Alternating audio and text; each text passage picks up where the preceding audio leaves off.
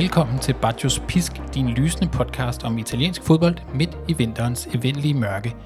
Januars transfervindue er smækket i, og flere CA-klubber har været på spillershopping. Vi dykker ned i vinterens handler og udvælger de mest spændende. Kampen om top 4 spidser til, og alt imens Milan, Juventus og særligt Inter er gået i udbrud, jagter en større skare af klubber den sidste plads i det Champions League givende selskab. Hvem trækker det længste strå? Vi våger pelsen med et bud. Alt det og formentlig også en del mere skal vi vende i denne udgave af Bajos Pisk. Jeg hedder Thomas Søger Rode, og over for mig sidder rent faktisk Christian Nørgaard Larsen. Sidste gang der måtte vi jo optage, øh, optage fra hvert vores sted i landet, delt i øst og vest, men nu er vi er der samlet. Og øh, Christian, det, øh, det er godt at se dig.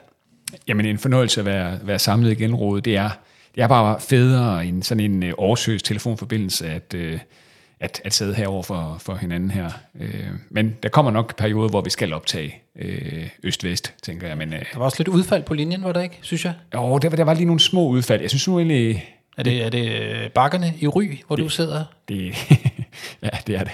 Det er det sgu nok. Altså, men ellers en, en vanvittig travl periode med, med flytningen, det, det vil jeg ikke lægge skjul på. Jeg har faktisk helt glemt, hvor krævende det er at, øh, at flytte, og særligt når tre, tre små øh, bambini, de skal skifte øh, skole, og et husprojekt, det ligger for, for døren her. Men øh, det er også en spændende, spændende tid, men ja, det går, jeg får da set lidt calcio, trods alt, øh, og senest der det detaljer naturligvis.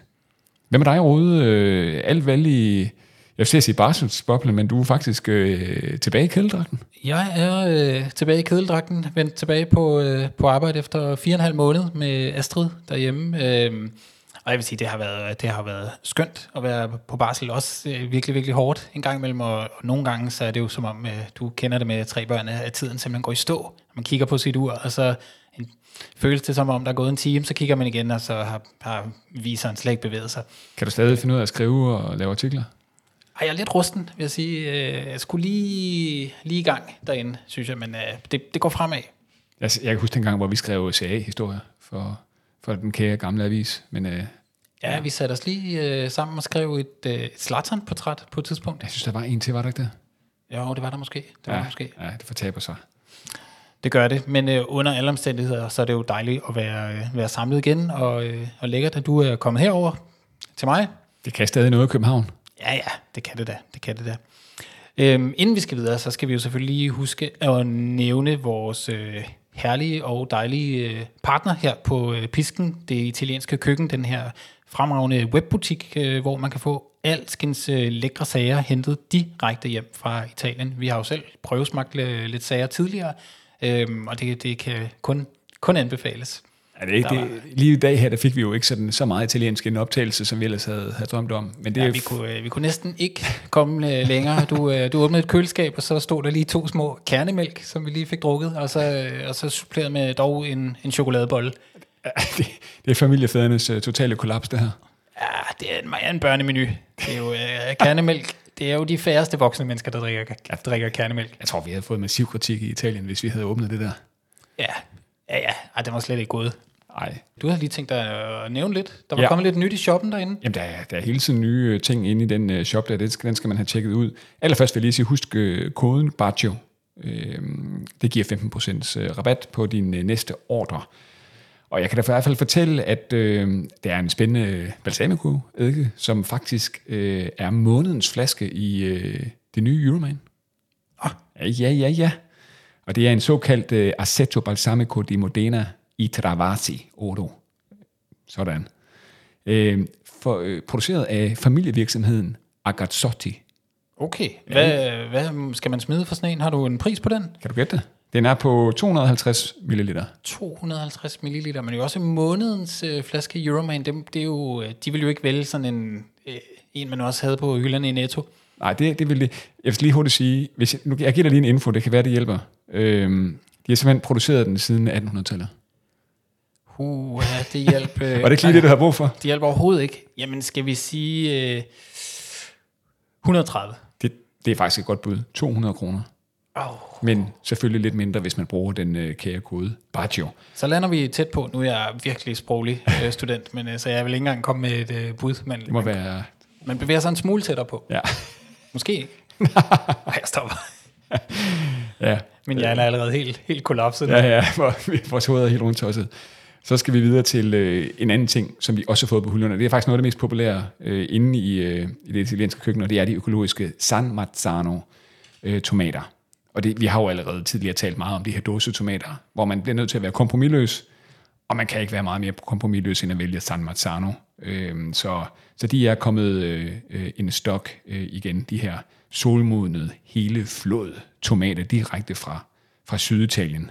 Øh, fra, Øh, min, min top to, det er dem og, og Mutti. Ja. Jeg er også rigtig glad for Mutti. Ja, det vil jeg sige, at, at Mutti er nummer to. Okay. Øh, trods alt, for jeg, jeg har Hårdt også, om. Ja, jamen, jeg har også et svagt hjerte for, for Mutti. Dem, dem, dem kan jeg også godt lide, men nu et par solmodne tomater fra San Marzano nede i det sydlige Italien. Italien, det, det er svært at hamle op med. Og hvad, hvad står sådan en dåse i? Har du også en pris? Den er dyrere end, øh, end de fleste dåsetomater øh, i supermarkedet. 32 kroner. Ja, det, det er en pris. Det Men er, altså, det, det er det. det må man betale, hvis man skal, hvis man skal lave en, en ordentlig omgang, Ja, omgang i italiensk. ja, sådan er det med kvalitet her i livet. Januars transfervindue er lukket, og som de fleste af vores lyttere ved, er vi svært glade for både transferrygter og bekræftede handler her i Bajos Pisk. Derfor øh, har vi sat os til at sætte lidt fokus på de handler, øh, der var her i vinterens transfervindue, og øh, de handler, vi har størst forventninger til. Og vi er øh, begge to mødt ind med hver vores øh, nedgriflede liste med vores, øh, med vores fem egne favoritter, og så skal vi se, om vi kan måske forhandle os frem til en, en fælles top 5 over de spillere, vi har størst forventninger til. Jeg var lige inde på, øh, på transfermagt, inden vi, inden vi mødtes i dag, for at se sådan nogenlunde, øh, de havde lavet en, en oversigt over de 10 dyreste handler, og øh, nu er jeg jo allerede, øh, jeg har groet hele vejen herover der på cyklen, for med, når jeg skulle udtale den, der er den dyreste. Mm. Men det er jo øh, Napoli, der har været ude og shoppe i Verona og hentet den her belgiske kantspiller. Nu prøver vi Cyril Engrange. Det var, det var faktisk flot. Tror du, den er der? Ja, det, det vil jeg sige tæt på i hvert fald. Hvad, hvad, har du et bedre bud, eller hvad? Cyril Ngonge. Engrange. Engrange. Nej, jeg synes, den er godkendt, den der. Men øh, ifølge Transfermarkt er der, har de i hvert fald måttet øh, smide øh, 18 millioner euro for, øh, for den handel. Øh, nummer to på listen, det er argentinske Santiago Castro, som øh, Bologna hentede i Vélez. Ja, Velle Sarsfield, og det er i hvert fald helt klart en spiller, vi ikke kender så meget til, den her 19-årige argentiner. Men øh, Hvis vi lige skal fuld, fuld en, øh, en, øh, vi kan, en, en top 3, kan vi Ja. sige, så er øh, den tredje dyreste handel i år, den er italiensk, og det er Tommaso Baldanzi, en, en favorit, en Bajos Pisk favorit, som, som Roma købte i Empoli. Men jeg tænker, Christian, nu har vi jo vi har talt om at lave en, vi skal have lavet en top 5 det skal vi. over de mest spændende handler, og øh, ja, du, jeg kan se, du sidder med din, øh, din liste derovre. Ja. Det ser ud som om, der også er skrevet lidt noter i maven. Hvad, hvad har du at byde ind med? Jamen, øh, skal, vi lige, skal vi lige slå en ting fast her.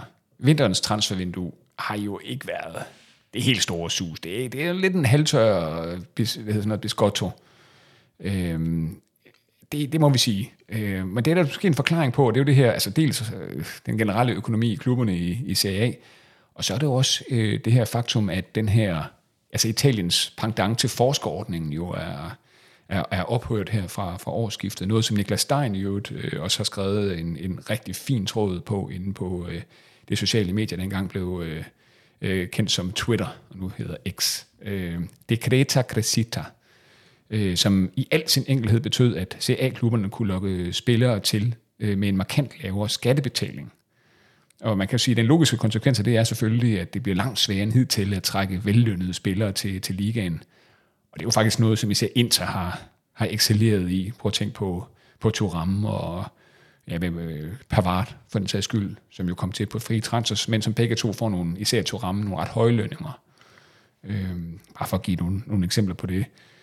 Øhm, Ja, det er jo sådan, der er fordele og ulempe. Dem, dem der, øh, det er jo typisk de mindre klubber i Italien, som er fortaler for, at den her forskerordning forsvinder. Ja. Fordi det på en eller anden måde udjævner øh, ligaen en lille smule, og ikke lader de store klubber stikke for meget af. Øh, Ja. Jeg tror, jeg tror egentlig, øh, selvom det kommer til også til at ramme Milan rigtig hårdt, fordi øh, der er jo en, en, en klub, der i den grad også kigger mod udlandet, når de handler. Øh, men jeg synes, hvis det, hvis det betyder noget for talentudviklingen, og at man begynder at have flere øh, italienere på, på banen, så tror jeg egentlig, jeg vil synes, det var, det var helt fint. Ja, det er et godt spørgsmål, hvad det helt præcis kommer til at betyde, det her, at øh, Decreta Crescita er ophørt ved årsskiftet. Øh, og det er jo noget, som øh, øh Giorgia Melone og hendes entourage har besluttet. Øh, men altså, altså, på den ene side kan man jo måske argumentere for, at klubberne dengang ordningen var der, disponerede over endnu flere penge til at jage talenter. Øh, og de penge netop nu går til det fulde skattetryk. Omvendt kan man sige, at, øh, at klubberne nu nok i endnu højere grad må prioritere ungdomsakademierne øh, som vi har set med ja, Juventus Next Gen, nok som et af de allerbedste eksempler. Det er jo et projekt, der fortjener meget ro, synes jeg. Ja, det, øh, som jeg har kunne læse, det er det også noget, vores to klubber, Inter og Milan, ja. de pusler lidt med nogle øh, Next Gen hold. Ja, jeg, jeg tror faktisk, Milan er længst fremme med det. Øh, I hvert fald det, jeg læser mest om af de to klubber der. Men, øh, men man må sige, at Juventus Next Gen har, har, har været en, en stor succes. Tænk på Yildiz, Elling Junior og Medetti og sådan nogle typer der. Så det var lige lidt baggrund øh, i et ellers sådan rimelig stille transfervindue her. Ja, så vi kan måske lige, øh, inden vi når videre, også øh, nævne øh, Verona, storsælgeren. Det er jo en klub i bunden, som øh, ligger, jeg mener, de ligger af point med tre andre hold, ja. lige omkring nedrykningsstreng på, på 18 point, som endnu en gang har bare solgt ud af, afsøllet. Der er, øh, der er ikke den spiller, klubben ikke vil af med altid, og det, det er den klub, der tegner sig for, øh, for klart de største handler ud, øh, kan man sige. De, de, solgt, de har solgt, solgt flere øh, ja, profiler, kan man vel godt kalde det, og, øhm, og det tyder på, at de, de har ikke andre ambitioner øh, end at, end, at, end at tjene penge, kunne man næsten sige, og så må de en tur ned og, og vende formentlig. Ja, der er ikke så meget at sige. Vi, vi talte også om det før inden øh, optagelsen her. Det er jo ikke meget mere end to-tre sommer siden, at de solgte hele ja, ryggraden med Caprari og Barak og Diego Simeone og, og så videre, så videre. Så, så, så nej, det er svært at se, og jeg håber på, i og for sig også, selvom jeg godt kunne tænke mig at komme til Verona. Jeg hørte, det skulle være en helt vidunderlig by at, øh, at besøge, og sådan en, der ikke er så tung på, på turister. Øh, men altså, heldigvis har vi jo også en kærlighed for, for CAB, så må man se Verona i for jeg tror faktisk, det rykker ned. Nu har jeg det lige før, jeg også håber det, når man ser på deres øh, måde at øh, agere på i CAA her. Men hvad siger du, Rode? Skal vi simpelthen øh, skal vi prøve at, at tage hul på den her lille top 5 liste? Vi, vi, jeg aner simpelthen ikke, hvad du har med her. Skal vi tage det bagfra? Ja, eller? jeg tænker, vi, vi tager øh, fra, fra 5, og så bevæger vi os frem mod vores, øh, okay. vores top transfers. Jamen, så hvis du er øh, din femteplads, kunne du måske ligge for land? Jamen, jeg har, en, øh, jeg har altså et svagt punkt for, for den her øh, spiller her. Øh, man kan sige, at han har ikke handlet for særlig mange penge. Øh, det er en lejeaftale. Andrea Bellotti, der, det, det er som om, at tingene ikke rigtig øh, arter sig for den tidligere Atsuri angriber her. Han behøver ikke rigtig nogen nærmere præsentation. Øh, opholdet i, øh, i Roma efter de her mange år i Torino har jo langt fra udviklet sig, som man kunne have håbet på. Det er blevet til et sølle tre Serie A-mål øh, for Andrea Bellotti her. Ligesom med Giro Immobile, altså har han jo tydeligvis sin bedste dage bagved sig. Øh, ved du egentlig, hvor gammel han er? Jeg blev faktisk overrasket over, at han ikke er ældre. Øh, Bellotti? Ja. Under 30? Ja. Nej. Lige der omkring? Ja. Hvad er vi på? 30. Ah. Ja. Øhm, men nu skal det altså være for, for Bellotti. Han var jo længe kendt for se det her kraftfulde skud med begge fødder. Men uh, man kan dog ikke, stadig, man kan ikke tage det her arbejdsraseri fra ham. Det, det, han, han giver sig altid fuldt ud. Øhm, jeg er lidt spændt på at se, hvordan det kommer til at arte sig. Det er jo ikke fordi, at Vincenzo Italiano, han mangler angriber lige frem. Altså, han råder trods alt over en Sola og Beltran øh, i angrebet. Altså, man må sige, at efterhånden en Sola har jo været et regulært flop, faktisk. Ja. Øhm, Ja, man kan også sige om Beltran, selvom han jo faktisk har gjort det udmærket, ja. er det jo heller ikke blevet til mange mål. Det er en, en lille, lille håndfuld. Det er en lille håndfuld, og det tog vel 10-12 runder, før han kom på, på tavlen. Noget af den stil i hvert fald. Han er begyndt at røre på sig, og han er vel også øh, den primære nier nu for Viola med Belotti, så har Italiano nu en angriber, der kender ligaen som sin egen bukselomme og, og kæmper mere end de to andre angriber til sammen, tror jeg godt sige. Så ja, jeg, jeg, jeg, jeg synes, det, nu, nu tror jeg også, jeg vil definere det her som nogen, jeg har, som jeg har glædet mig mest til. Øh, så det er sådan, jeg ved ikke, om det er den bedste handel som sådan, det er faktisk lidt tvivl om, men, men jeg glæder mig altså lidt til at se Bellotti, fordi jeg ser det også lidt som den sidste dans. Nu skal det altså være for, for Bellotti, så jeg vil, jeg vil holde øje med ham og se, hvor meget han egentlig får at spilletid af Italiano. Ja, det er på en eller anden måde, må man håbe, han kommer op på hesten igen, for det har været sådan lidt en trist udvikling siden ja. Torino-dagene, hvor øh, altså, klubpræsidenten jo nærmest ikke vil sælge ham for under 100 millioner, øhm, til, til nu, hvor han er blevet sådan lidt en måltørkemand på en eller anden måde. Ja, det er mange år siden. Øh, men han var jo virkelig en af profilerne i Serie A. Han var en, jeg vil meget, meget gerne have ham med til Milan i sin tid. Ja. Øh, nu vil jeg sige, jeg er måske efterhånden glad for, at det ikke blev til noget alligevel. Hvem har du på din femte? Øh, jamen, øh, den er faktisk øh, delt. Jeg kan jo lige sige, øh, Belotti var min, på min fjerde plads.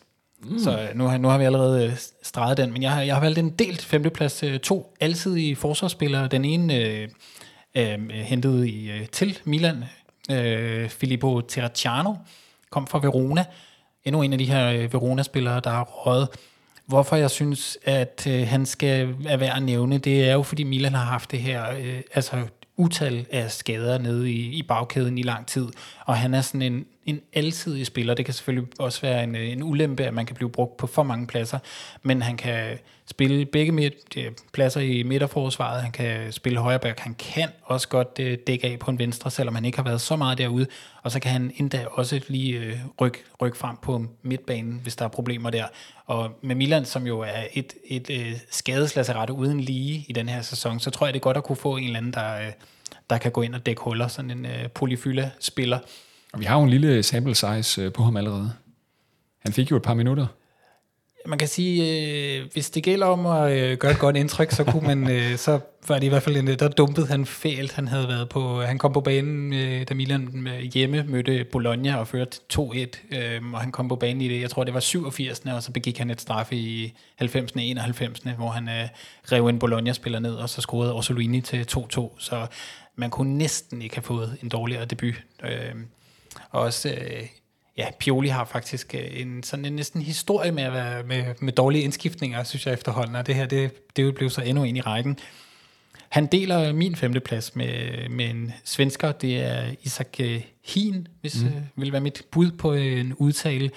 Den øh, midterforsvar, der er hentet til, øh, til Atalanta fra, øh, ja, det gætter man jo aldrig, øh, også Verona, men også sådan en lidt alsidig øh, spiller, også ung. Jeg mener, han er 24, så vidt jeg husker, kan spille øh, både til højre og venstre i midterforsvaret, og, øh, og det er jo et, et sted, man kan sige, nu spiller Atalanta med en trebakkæde, men de har jo øh, Jim City og Toløje, som ikke bliver yngre, og øh, Scalvini, som bliver øh, ja, kædet sammen med flere større adresser efterhånden. Så jeg tror, det er, det er et godt tidspunkt at hente en spiller ind, som, som kan, kan aflaste, men også på, på sigt blive spillet ind. Øhm, Ja, og så han er så meget, han er høj og atletisk, og også god til sådan at øh, ved det, komme, komme med langt frem på banen, spille i en høj linje, så jeg tror, han passer rigtig godt ind i Gasparinis øh, Atalanta og, og hans uh, spillemåde. Han har fået to indhop øh, indtil videre, og øh, har været med i, i to sejre, og nu er han så, øh, så vidt jeg ved, faktisk skadet, men... Øh, han får en, en, en, en min femteplads i hvert fald. Ja, han, han er lige fyldt 25, øh, Isak Hien her, som jo øh, har ja, netop de her to år i Serie A, så han har noget, øh, noget erfaring her. Svensk landsholdsspiller i, siden 2022 også. Godt bud, Rode. Skal vi prøve lige at bevæge os lidt frem, fordi du siger, du havde Belotti på, øh, på fjerdepladsen. Ja. Okay, på min fjerdeplads, og det er, har jeg taget sådan lidt, øh, nu er det også det her med, hvem jeg glæder mig. Jeg har, jeg defineret det lidt som dem, jeg glæder mig til at se i, ja, det er også okay. i, i aktion. Så det er sådan lidt øh, forventninger, øh, sådan lidt ja, glæde og forventninger, lad os kalde det det. Det, det fylder lidt på min øh, øh, liste her. Jamen det er, det er fordi, jeg altid synes, det er spændende, når der kommer et virkelig ungt stortalent til Serie A. Øhm, og lige øh, i den her konkrete case her, der er det Santiago Castro. Øh, vi nævnte ham lige lidt før her det er jo det vinterens næststørste handel, og det sagde du også, øh, Rode, der. Han har kostet 12 millioner euro. Det er altså en, øh, en chat penge for, for Bologna, der, der flexer muskler her. Hentet i øh, argentinske Ville Sarsfield, hvor han, hvor, øh, jamen altså, jo den klub, jeg bliver nødt til lige at, at research lidt. Han, øh, det er jo faktisk en klub, der er kendt for at producere nogle øh, store spillere. Øh, kan du huske øh, den målfarlige målmand, José øh, Luis Chilavert? Ja, det kan jeg godt. Scorede 46 mål i sin karriere. Det, er- det er meget pænt for en målmand. Sådan en, der er god at have i holdet. Jeg tog både straffe og tog også frispark og scorede for frispark en del gange. Så er der også selveste Diego Simeone. Og så, en, øh, og så, og så fejnsmækkernes øh, valg, øh, Carlos Bianchi, øh, som også var en stor Boca Juniors træner i øvrigt. Øh, nok nogle af de mere sådan kendte øh, ansigter der. Castro, han, øh, øh, hånden på hjertet råd. Så meget har de heller ikke set øh, Castro spille. Ej, det er, altså, han er lige... Ej, Jeg har faktisk ikke engang fået ham, øh, fået ham YouTubet. Nej, det er Jeg har været inde og se hans stats, de er jo ikke imponerende. Ja, syv mål i 35 kampe for Villa Sarsfield i fjor. Og øh, jamen, der, så, ja, grunden til, at han er på min liste, det er også, fordi han, han er kommet til en klub med en af de mest spændende trænere i Serie A, altså Thiago Motta. Nu må vi så se, om Thiago Motta han er i Bologna efter sommerferien her. Jeg forventer egentlig, at Castro han får sådan en lidt en stille og rolig start med nogle, øh, med nogle indhop, hvor han skal vende sig til den nye omgivelser, sproget, og langsomt måske slusses lidt ind som erstatning for, for Circe. Det er jo nok sådan, man skal se ham. Altså ja. nu har han et halvt år til at, at spille sig ind, og så er han formentlig første angriber, eller tættere på at være det i hvert fald øh, efter sommerferien, og Ja. Circe, det er svært at se, at han, han bliver, bliver i Bologna. Det må man sige. Det må man sige, og man kan kun håbe for ham, at han får endnu mere tid til at øh, vokse under øh, nogle køndige ving- vinger. Fordi, øh, altså man kan sige, jeg tror ikke, øh, altså, jeg tror ikke, han er nummer tre i angrebshierarkiet i Bologna, fordi øh, ham han nok skal rivalis, eller øh, hvad kan man sige, duellere med, det er jo Sidney van Højdonk, øh, som, i- som hidtil har aflastet Sirksi, der jo øvrigt spiller stort set samtlige minutter for, for, for Bologna her. Og, øh, og man må bare sige, Van Højdonk her, han har ikke grebet de få chancer i Bologna, og nu øges konkurrencen altså. Så jeg har taget det lidt Santiago Castro, fordi også kvæg hans alder 19 år, hentet fra den argentinske liga, og til den pris, Bologna, det henter så dyr en spiller, det, det, er, det, det ser lidt spændende ud, synes jeg. Jamen, øh, meget, øh, meget godt bud. Han, er, han har ikke fundet vej til min top 5. Det, det, det, trækker jo- kunne, det kunne han godt have gjort. Vi kan jo næsten sige nu, at øh, Bellotti han fedter sig til en 4. eller 5. plads. Ja, det gør han. Det gør han. Så må vi lige forhandle lidt om, øh, hvem der skal være på den Ja, anden men jeg plads. synes, du, øh, du talte din sag her. Øh, Jeg vil sige, nu kommer jeg til min tredje plads, som den jeg har en på. øh, klar forventning om, at du også har på ja, din men liste. jeg tror, mine er højere op der. Lad os, lad os se. Øh, vi har, øh, jeg forsøgte, vi forsøgte begge to at udtale hans navn tidligere, uh. men det er det, den belgiske Cyril Engrange. Ja, du bliver bedre og bedre til det der. Ja, jamen jeg synes også, den, øh, den var faktisk meget god den her gang. Ja, ja det kan du være stolt af. Han er øh, min øh, tredje plads. Jeg ved ikke om, øh, kan du afsløre allerede nu, hvor, øh, hvor du har placeret Jeg har ham lige en tak længere oppe, men, øh, men, men igen, vi er jo meget tæt på hinanden. Ja, det er vi. Hvad, øh, kan du begrunde dit valg? Hvorfor skal han helt derop? Ja, hvorfor skal han egentlig det? Vi har jo, øh, apropos sample size, lige set ham score, troede vi, men det mål er faktisk øh, blevet omstødt. Øh, her senest her i weekenden, da, da Napoli de, øh, fik vendt et truende nederlag til de øh, forrygt dårlige øh, Verona. Øh, det blev simpelthen taxeret til et selvmål af Davidovic. Så det var lidt ærgerligt, men øh, det tager jo ikke intet fra, at han gjorde en god figur som afløser for, for Osimhen, der jo i går var med til at spille Nigeria i AFCON-finalen, hvor superørnene, som de jo bliver kaldt, skal møde elefanterne fra, fra Elfenbenskysten. Er det en, du glæder dig til? Uh, øh, jeg har ikke fået set så mange af de andre kampe. Det må jeg. Jeg har ikke fået set særlig meget af AFCON. Det er jo, øh, vil jeg sige, med en, med en etårig i husstanden, så er timerne få, og øh, jeg, er ikke, jeg er ikke sikker på, at min, øh, min kæreste vil modsætte sig, men, øh, men jeg tror, man skal også vælge sine kampe, og, øh, og, jeg, og jeg kommer ikke til at sætte øh, AFCON på, øh, på ønskesedlen derhjemme, fordi så vil jeg hellere trods alt øh, få noget serietid. Hun vil, ikke, hun vil ikke sætte pris på, at du så sådan en gruppekamp mellem Angola og Kap Verde. Nej, det tror jeg ikke. Nej, men, men den Gunch var vel egentlig Veronas bedste mand inden skiftet med de her, altså, jeg kan sige, tallene taler jo også det tydelige sprog. Ni mål i, hvad var det, tre, lidt over 30 kampe her for, for Elkærs øh, gamle klub her, der jo, som vi også lige var inde på, mere og mere ligner en Serie B-klub. Øhm, han, øh, altså på nogle punkter ligner han en spiller, som jeg tror, vi skal vende lidt senere. Øh, et kærlighedsbarn af, af Bartos Pisk. Øh, Baldanzi. Han er, mm. han er lidt højere, han er også lidt ældre med sin 23 øh, år end Gonch. Han kan spille de fleste angrebspladser, og så han, jeg ser ham lidt som sådan et øh, fint øh, universalværktøj for Walter Mazzardi i, i angrebet. Han er sådan en, tror jeg, en, du kan, du kan pu- putte ind centralt i angrebet, lidt ud på siderne. Han vil være helt perfekt som en aflastning. Øh, jeg kunne egentlig godt forestille mig, at han godt kunne øh, spille en rolle, også når Simon han, øh, kommer tilbage fra de afrikanske mesterskaber her. Ja, jamen, øh, det, jeg synes, du fik, øh, fik sagt det glimrende. Han, får, øh, han er på min, min tredje plads, og øh, din anden plads. Ja, jeg er lidt spændt på, hvem du egentlig har på anden pladsen nu. Jamen, jeg nævnte jo i starten, at jeg havde været inde og kigge på de øh, 10 dyreste signings, og hvis, man, øh, hvis jeg havde udvidet det, den til en øh, top, top 11, så havde, øh, så havde ham her været på. Men det er kun fordi, han er øh, et meget dyr loan, altså det er et dyrt øh, lånefee på ham, og han kan så risikere, eller ende med, hvis Juventus gør handlen permanent, at være den, den klart dyreste. Det er Carlos Alcaraz, som jeg Okay. har givet min tredje plads. Altså han er jo øh, i første omgang kommet på lån fra øh, Premier League nedrykkerne Southampton, men, øh, men jeg vil også sige, at prisskillet viser, at han ikke er et hvilket som helst øh, talent. Han er 21 år, og øh, hvis transfermarkedtallene taler sandt, så er det i hvert fald noget med, at Juventus, øh, hvis de vil gøre den her handel permanent, skal op og ligge sådan et sted omkring 40 millioner euro. Så det er også en, en chat. Men øh, du er jo øh, intermand. Kan du huske den øh, tidligere interspiller Ezequiel øh, Skelotto, hedder han det? Ja, ja, ja, det er mange år siden. Sådan lidt øh, specielt...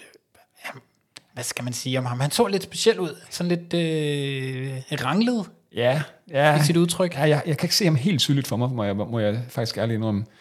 Nå, men han har simpelthen øh, spillet i øh, Racing øh, Klub med, med øh, hvad hedder han, øh, Carlos Alcaraz, og han har ikke andet end øh, roser til sin øh, argentinske landsmand. Det var da herligt. Han, øh, først har han prøvet, hvis han skulle sammenligne ham med en tidligere øh, Juventus-spiller, så øh, siger han, at Marquisio er det bedste bud, fordi han, sådan, han er sådan lidt box-til-box øh, offensiv midtbanespiller, der, der kommer, kommer frem til mange chancer og øh, scorer mål. I, i øh, italienske medier kan se, at der er mange sådan nogle eksperter, der har sammenlignet ham med Chelsea's øh, Enzo Fernandez eller øh, Redondo i Milan. Heller ikke øh, en dårlig okay. spil her at blive Hold sammenlignet med. Hold op. Men øh, der skal, øh, der skal øh, Skelotto altså igennem, og han siger, at hvis, øh, hvis han skulle sammenligne ham med en, så var det De Paul, den tidligere øh, Juventus-spiller. Mm. Jeg synes, med alt det sagt, så, øh, så fortjener han en, øh, en tredjeplads. Det er, jeg, jeg har ham faktisk ikke øh, på... Men, jo- men jo også fordi, som du siger, det er det her med, hvem glæder man sig til at se. Og jeg synes, det, det er bare lidt spændende med sådan en 21-årig argentiner. Ja. Så det kan godt være, at han kommer fra en engelsk øh, nedrykkerklub. Men øh, Ja. Scalotto i øvrigt, øh, der var ikke mange kampe, han nåede i Inter. Øh, jeg kan godt huske navnet. Han kom jo lidt på ryggen af de store nuller. Øh, den store treble selvfølgelig i 2010 under Mourinho, inden han smuttede til, til Real Madrid. Men Scalotto, der han nåede lige 12 kampe for, for Inter fra 13 til 15. Var, var stort set udlejet hele sin øh, periode. Øh, stort set til Sassuolo, Parma og Kievo. Sådan en rigtig lejesvend. Nå, meget markant øh, fipskæg. Det var det, jeg ville have sagt. Ja, det holdt han fast nu, i. Ja, nu var jeg lige en, øh, nu inde og, og billedgoogle også. Ja, ja. ja han, han, øh, han spillede i Brighton inden. Brighton blev rigtig sej. Det må ja. man bare sige. Men øh, ja, og han er faktisk stadig aktiv. Det, det er faktisk lidt chokerende. Men øh, det er han. Han er faktisk kun 34. Jeg tror faktisk, han var, han var nærmest 40 år.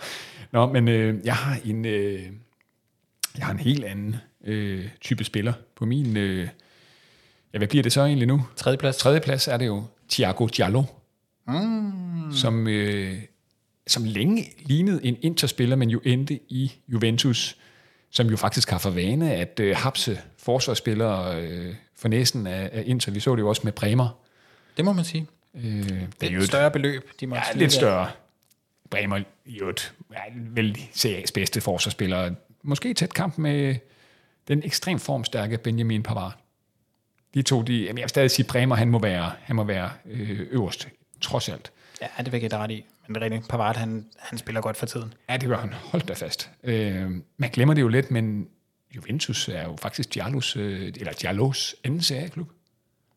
Han øh, repræsenterede jo simpelthen øh, meget, meget kort Milan under Gianpaolo.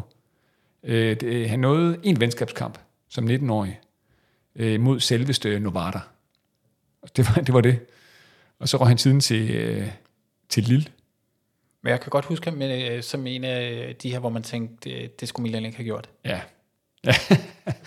Det, man er, den, den slags handler er der mange af. Ja, uha, ja. Det, øh, og i Lille, og man må bare sige, næsten alt, hvad der kommer hvad der, hvad der udvikler sig smukt. i lille kommer til, til CA i øjeblikket. Magic Mike, Manjang, Rafael Leao, øh, måske bliver Thiago Giallo endnu en fra, fra Lille også til at øh, blomstre i CA. Og han var faktisk med til at vinde øh, ligger øh, med Lille foran øh, Paris Saint-Germain for nogle år siden. Og så er han jo sådan en, han er jo periferien af, det, af landsholdet, det portugisiske landshold.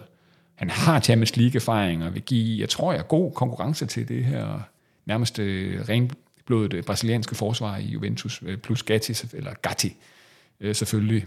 Så, og evighedstalentet Rogani. Ja, Rogani, det er altid... lige rykker en tand længere ud på bænken. Ja, det er historien om at være nummer 4 eller 5 i, i hierarkiet altid.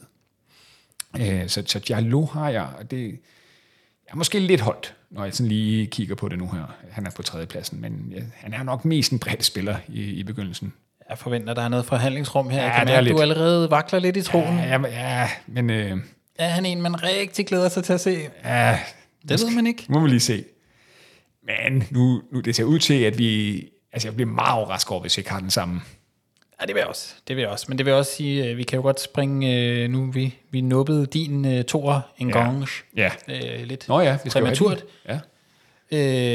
Øh, og min var jo Carlos Alcaraz. Det er rigtigt. Så yes. øh, jeg tænker, vi, vi har helt klart den samme nummer et. Og det er jo også den, øh, ja, den tredje dyreste handel i serie her i vinteren, og som jeg også fik sagt, en øh, Bajos Pisk favorit, den lille Tommaso Baldanzi. Ja.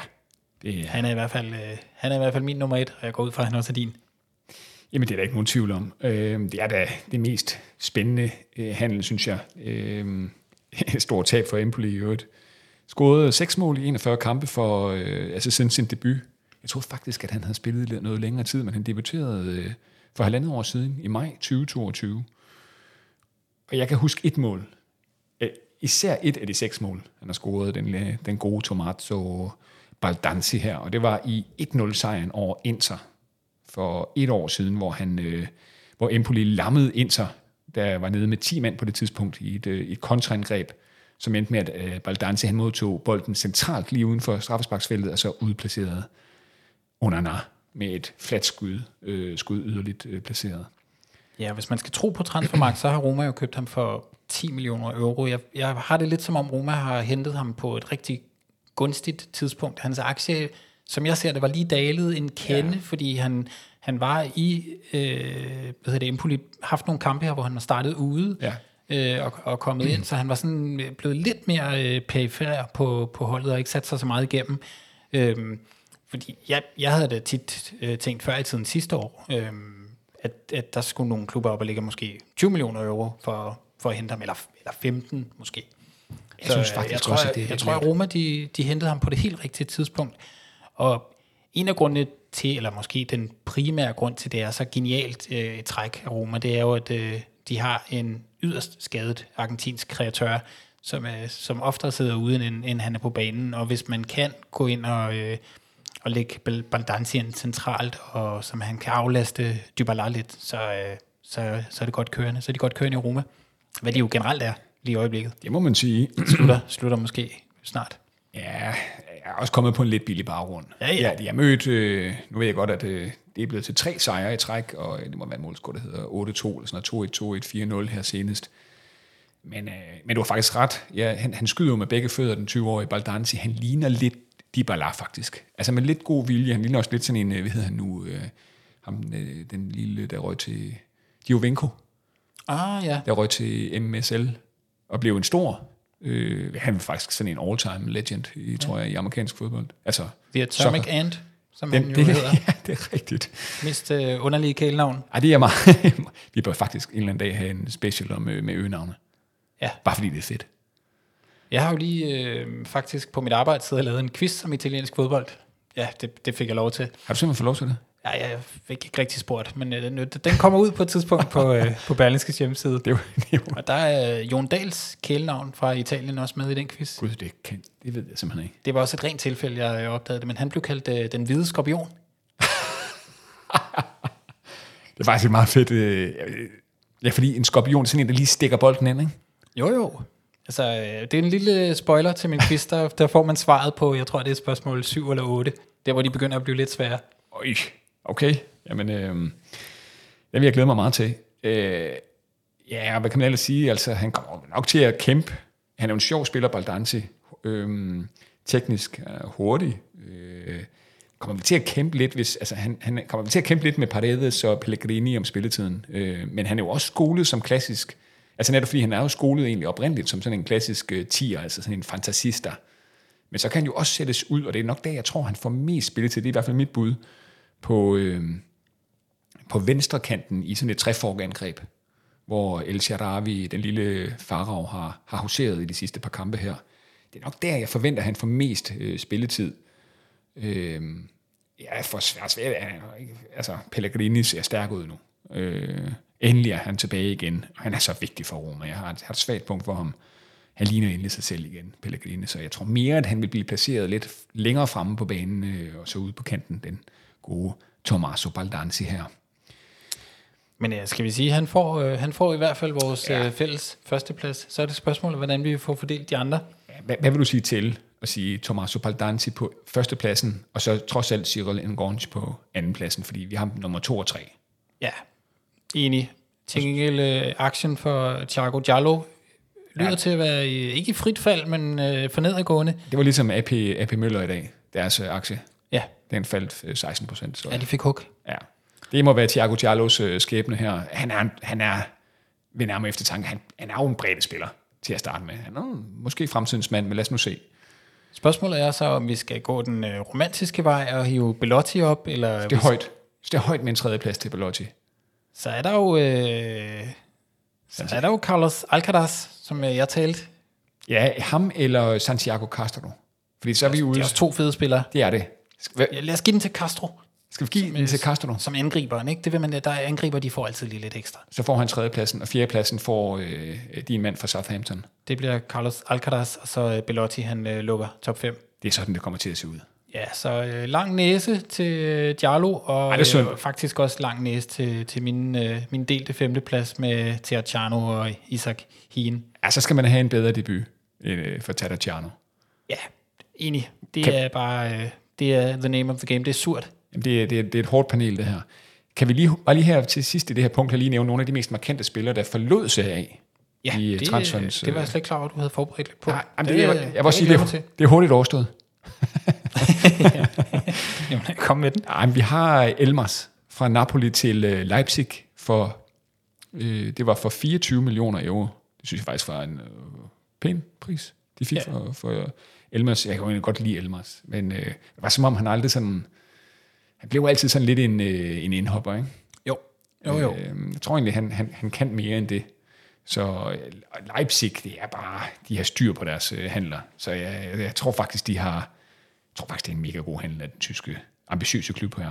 Det virker også meget fair. 24 Ja, millioner. det er måske det faktisk meget. Jeg synes, den er rent meget rent. Ja, måske. Måske faktisk er den meget fair. Så, øh, og så har vi selvfølgelig handlen over alle handler. Faktisk kun 1 million euro øh, dyre ifølge, ifølge transfermarkt. Det, det dyreste salg, Dragusin fra Genoa til Tottenham, den gør lidt ondt, men det var meget ventet. Ja, det var altid øh, hårdt at sige farvel til en, øh, en spiller med hestehale. Det er det. det er det. Faktisk den, øh, den, altså så den sidste, hvis jeg lige skal nævne den sidste, så er det en Mathias Vinja fra, fra Sassuolo til øh, den brasilianske storklub Flamengo for 8 millioner euro. Vensterbak? Ja, var det, ja, det var vist venstre, ja. Det er rigtigt. Jeg mener, jeg har haft ham i manager et par gange. Er det nogle af de her tre spillere, du kommer til at savne noget? Jeg kunne jo meget godt lide uh, Dragutin. Ja. Han var begyndt at, at, at spille sig op. Det var, det var fedt at se ham få, uh, altså være så, så markant, og også komme op og score nogle mål. Ja, ja meget enig. Meget enig. Farlig på dødboldene. Men uh, det var listen. Det var listen. Vi skal simpelthen bare uh, videre i programmet. Lad os gøre det. Kampen om de fire øverste pladser i tabellen er som altid neglebidende, og for de stridende klubber er der millioner af euro på spil. Inter er stukket af, Juve jagter, og Milan er fanget i et ingenmandsland på tredjepladsen. Men hvem ender på fjerdepladsen, det er svært at spå om. Ikke desto mindre skal vi gøre forsøget her i, øh, i Bajos Pisk. Men inden vi når dertil, Christian, øh, er det så givet, at øh, Inter slutter først? Du så øh, kampen mellem Inter og Juventus i, øh, i weekenden, og den, øh, den gav vel et eller andet form for præg. Det må man sige, øh, det er givet. Det, så langt vil jeg ikke sige, men det øh, høj, for det ligner et 20. mesterskab til, til Inter nu her. De har fire point øh, ned til øh, Juventus efter weekendens derby i Italia, og endda med en kamp i baghånd. Det er jo mødet med Gasparinis øh, i øjeblikket meget velspillende Atalanta-mandskab. Jeg kunne altså ikke, øh, hvis vi lige kan dvæle lidt ved weekendens øh, derby i Italia her, jeg kunne ikke lade med at smile lidt, at øh, Allegri, han inden det her store opgør, øh, den her klassiker, han sammenlignede duellen med Inter som et, øh, han sammenlignede det med et hestevedløb. Vi ved jo, Corto Muso, øh, han elsker heste, øh, Allegri. Han har faktisk øh, flere heste, han har nogle andele i nogle af de allerbedste øh, heste i Italien. En, der hedder øh, Lydicus, øh, fandt jeg ud af, som lige her i november vandt et stort, stort løb i, øh, i Rom. Øh, så han elsker heste, nærmest mere end fodbold, tror jeg, nogle gange.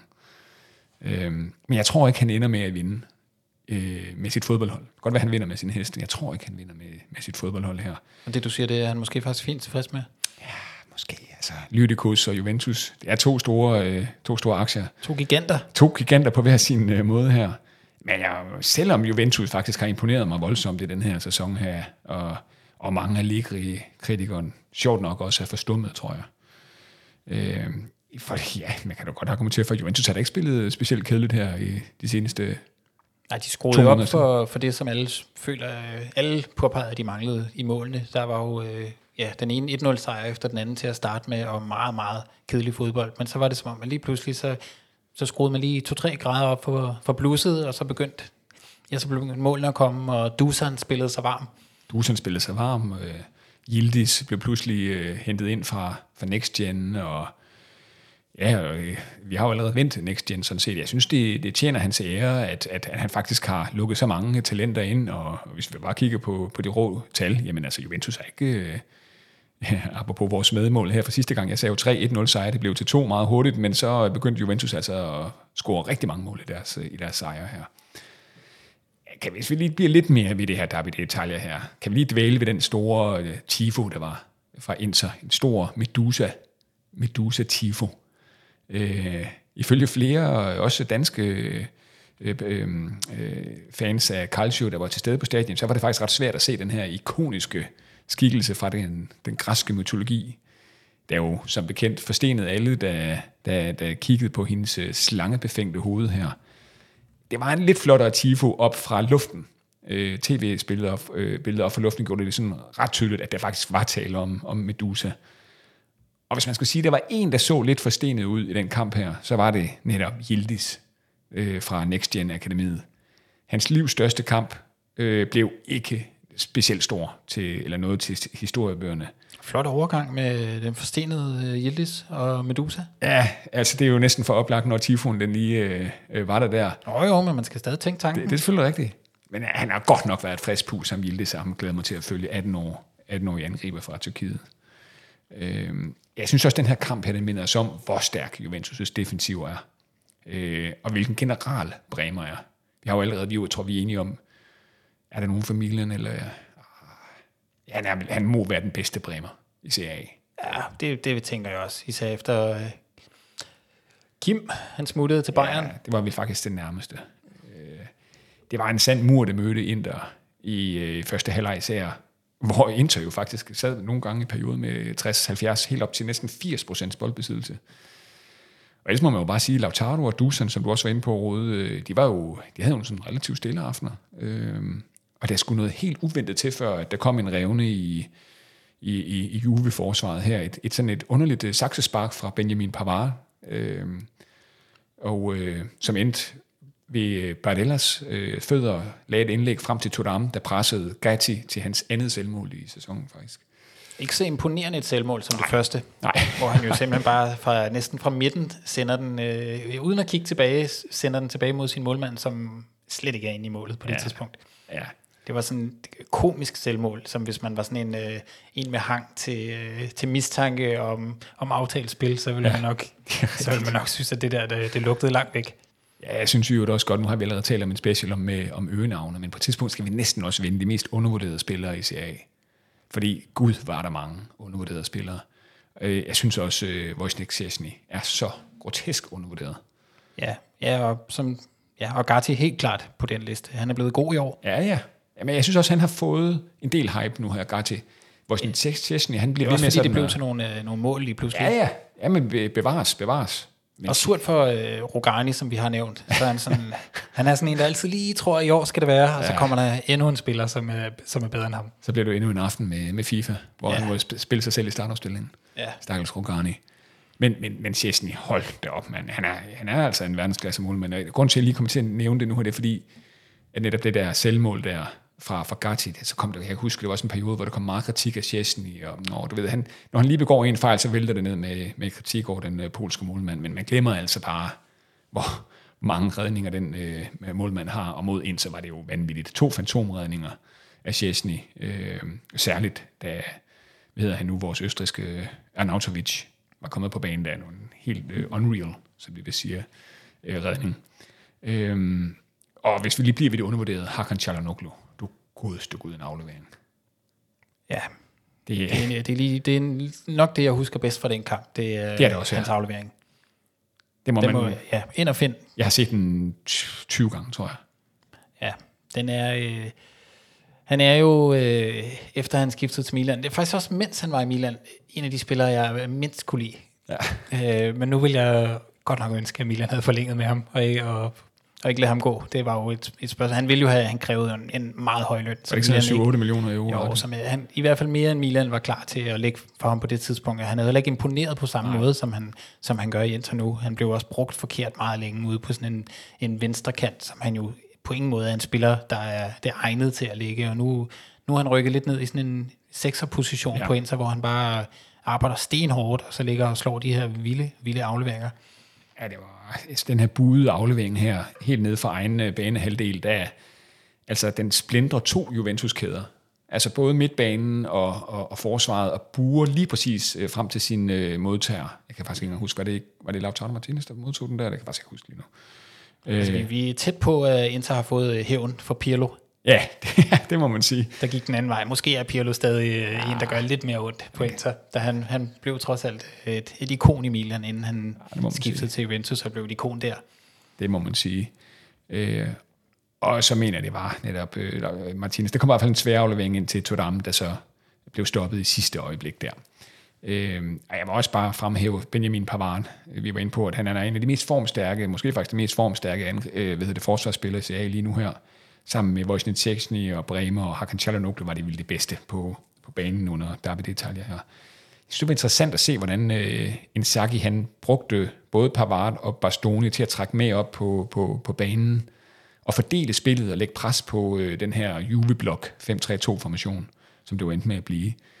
Øhm, men han virker også til at være en, en, en træner, der virkelig har udviklet sig, Inzaghi. Helt vildt. Altså, Helt han har jo været kendt som den her sådan, øh, cup-vinder-træner, Ja. som, Ja. øh, men, men nu sætter han jo også et, et, det her interhold op helt øh, forrygende. ej, det må man sige. Altså, han har også nogle gode spillere at disponere over, men han har, det er også som om, han har sat dem alle sammen, sådan de, de spiller der, hvor de er, hvor de er allerbedste, og han får det maksimale ud af, af det, de nu kan. Og så er det jo en genistreg, det her med, med Hakan, og, ja. Og få ham placeret længere tilbage på banen. Helt bestemt. Det er jo hans store fortjeneste, Simon, øh, Simon Inzaghi her.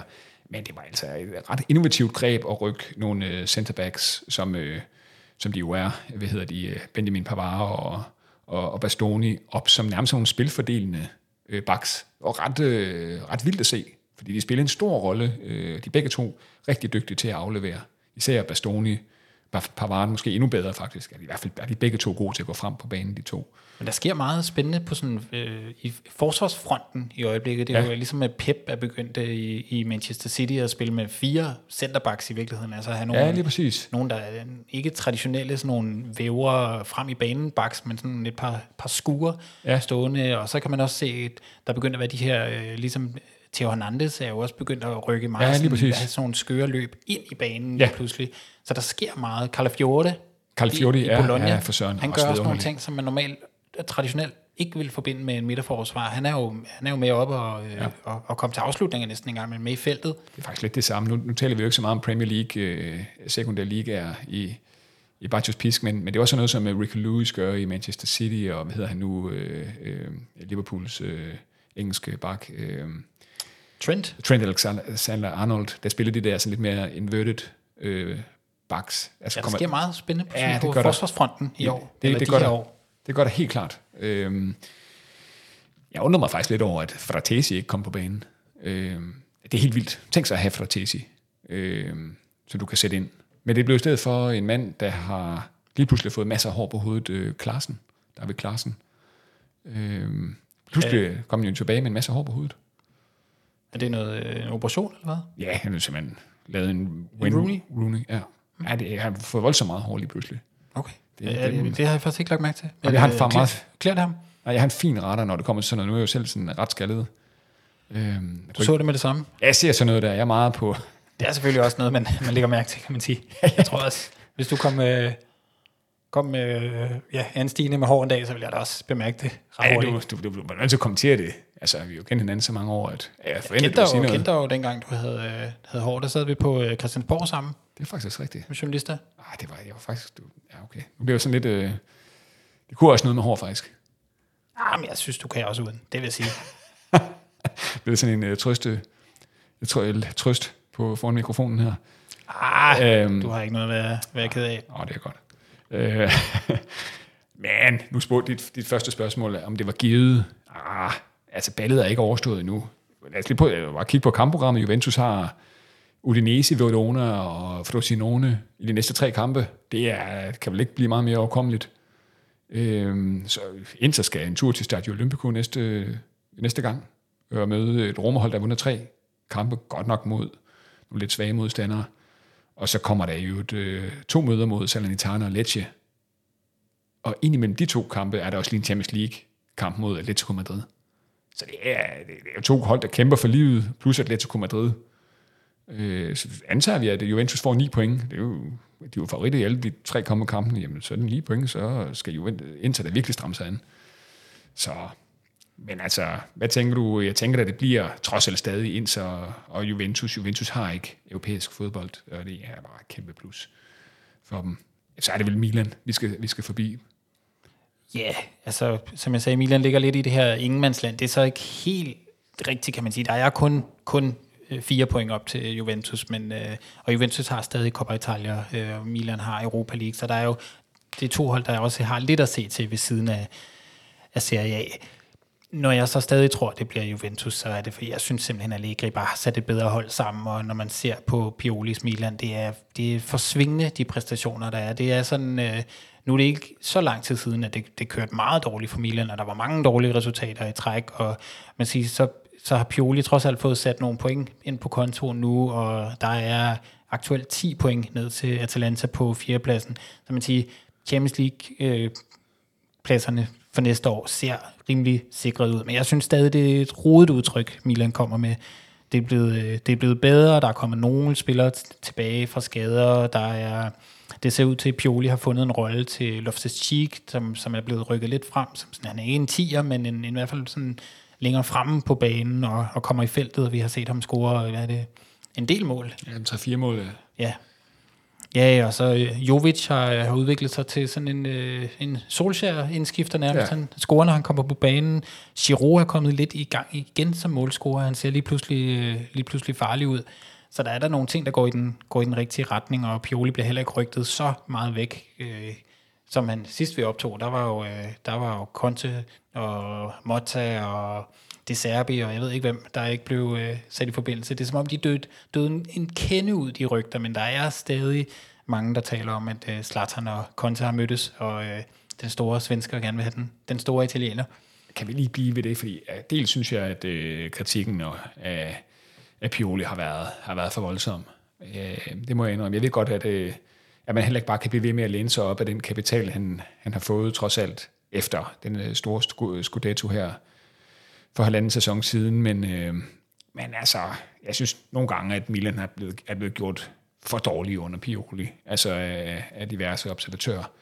Det må jeg indrømme. Jeg synes, øh, altså, efter, altså, han var jo nærmest på vej ud, og man talte nærmest om en skæbnekamp for Pioli, som han vandt, og det er jo nærmest, er det ikke blevet til en 5-6 sejr nærmest øh, træk, så kom der godt nok en uafgjort her, øh, for ikke så lang, var det to runder siden, Ja, Bologna-kampen. Bologna-kampen og så videre. Det har også været nogle lidt tætte sejre, nogle af dem til, til, til, til Milan trods alt, men altså, er rolig nu. Altså, Det der er med Pioli, og det der både taler for at beholde ham, og taler for at skille sig af med ham, det er sådan, han har jo et ret højt niveau som mm. træner, men spørgsmålet er bare, om han har et gear mere, og det er, sådan, det er det, jeg føler, han mangler. Altså man, det, er, det er nemmere at se sådan en som De Serbi i Brighton, eller, øh, eller Motta i Bologna, udvikle sig og, og, og kunne noget mere mm. end Pioli. Jeg synes, det, det virker som om, han på en eller anden måde har nået sit loft, hvis man, hvis man kan det som træner ja, i ja. den alder. Og han mangler det der sådan noget, og han er jo heller ikke en, en nu håber jeg ikke, at Conte kommer til Milan, men Pioli er jo heller ikke en Conte, fordi han er jo ikke den der sådan top-top-træner. Han er bare en rigtig dygtig træner, som ja. også er en, en, en rigtig god til at øh, sådan mandskabspleje. Det tror jeg er en af hans helt, helt store ting. Altså også for de, for de unge til at føle sig øh, vel tilpas på holdet og skabe en god gruppe. Øh, men jeg, jeg ved ikke, om han har mere i sig, og jeg Nej. tror, hvis Milan skal, skal op og, øh, og være på niveau med det Inter, vi ser i øjeblikket, så kan det godt være, at der skal noget, noget andet til. Ja, det, det kunne godt være også, også være et godt argument sådan set. Men der, man kan så sige, øh, det, det, jeg tror også, de ejere, Milan har lige nu, er meget godt tilfreds med, at øh, man slutter i top 4 hvert år. Og det, det synes Piro, Pioli jo at være nogenlunde mm. garant for. Det kan man sige, den glippede jo på en eller anden måde i den sidste sæson, men der var, øh, der var Juventus, der var Juventus god til at hjælpe med lidt øh, skrivebords minus, som, øh, som rykkede dem ud af, af top 4. Ja, helt klart. Men altså, hvis, hvis Milan skulle drømme stort om en, om en såkaldt spændende, spændende træner med, med et potentielt højere niveau end, øh, og mere innovation end Pioli, så er det vel sådan noget Thiago Motta, men altså, jeg tænker vel, det Serbia er urealistisk hen til. Øh. Ja, så skal det være, fordi hvis han, han gerne vil hjem til Italien. Ja. Øh, skal jeg tror også, han har det, har det rigtig godt i Brighton. De spiller jo også noget fed fodbold, og det er jo også, altså, spørgsmålet er, om han kan øh, løfte Milan. Og der er jo også store spørgsmålstegn, synes jeg, ved Motta, selvom han virker som en rigtig fed og innovativ træner, som har fået vildt meget ud af sit, øh, sit Bologna-mandskab. Men der er jo også et, et gigantisk skridt fra at være Bologna-træner til at være Milan-træner. Der er jo for det første flere kampe, men der er jo også meget mere bevågenhed og, mm. og meget, meget mere pres på. Jeg synes ikke, han virker som en, der lader sig slå ud af pres umiddelbart, men, øh, men der er også, der er bare, det er to helt, helt forskellige adresser, det må man sige jeg er altså svært ved at se uh, Conte i, i Milan. Uh, det må jeg indrømme. Jeg, jeg, jeg, sådan set udefra, så synes jeg, det vil stride lidt imod hele Milan-filosofien her de sidste øh, uh, 3-4 år i virkeligheden. Altså, altså Conte går jeg ud fra ved til nogen som helst klub for under, ja, nu siger jeg et eller andet 7-8-9 millioner, hvis, nu sætter den bare lavt millioner euro om året. Ja, han er også kendt for, at han er en dyre stab, han også gerne ja. vil have med, og så er han jo samtidig enormt krævende øh, i forhold til de spillere, han vil have. Så jeg, jeg tror, jeg kan heller ikke se, at han passer ind i, i den retning, Milan har valgt de seneste år. Jeg synes, det vil være meget, meget specielt. Øhm, men, men ja, det kan jo også være, at Zlatan han har mødtes med de nye ejere i sin nye rolle, og, og sagt, prøv her, hvis man skal vinde, øh, vinde fodboldkampe, så skal man have en hård hund. Ja, det er jo sådan en ligning, der hedder, at du får med, altså med Conte, så har du tre år, et år, du får et mesterskab, måske, måske to, og så har du en nedsmeltning i den sidste sæson. Det er jo sådan ja. lidt den klassiske Ja, så kommer der en ny træner ind, som bygger videre ja. og, og gør det godt. Ja, det er rigtigt. Ja, ej, det håber jeg heller ikke. Jeg synes, øh, jeg synes personligt, hvis det ikke skal være Pioli, vil jeg synes, det var rigtig, rigtig spændende med, med Motta. Jeg synes, han, han virker som en, der godt kan tage et skridt op.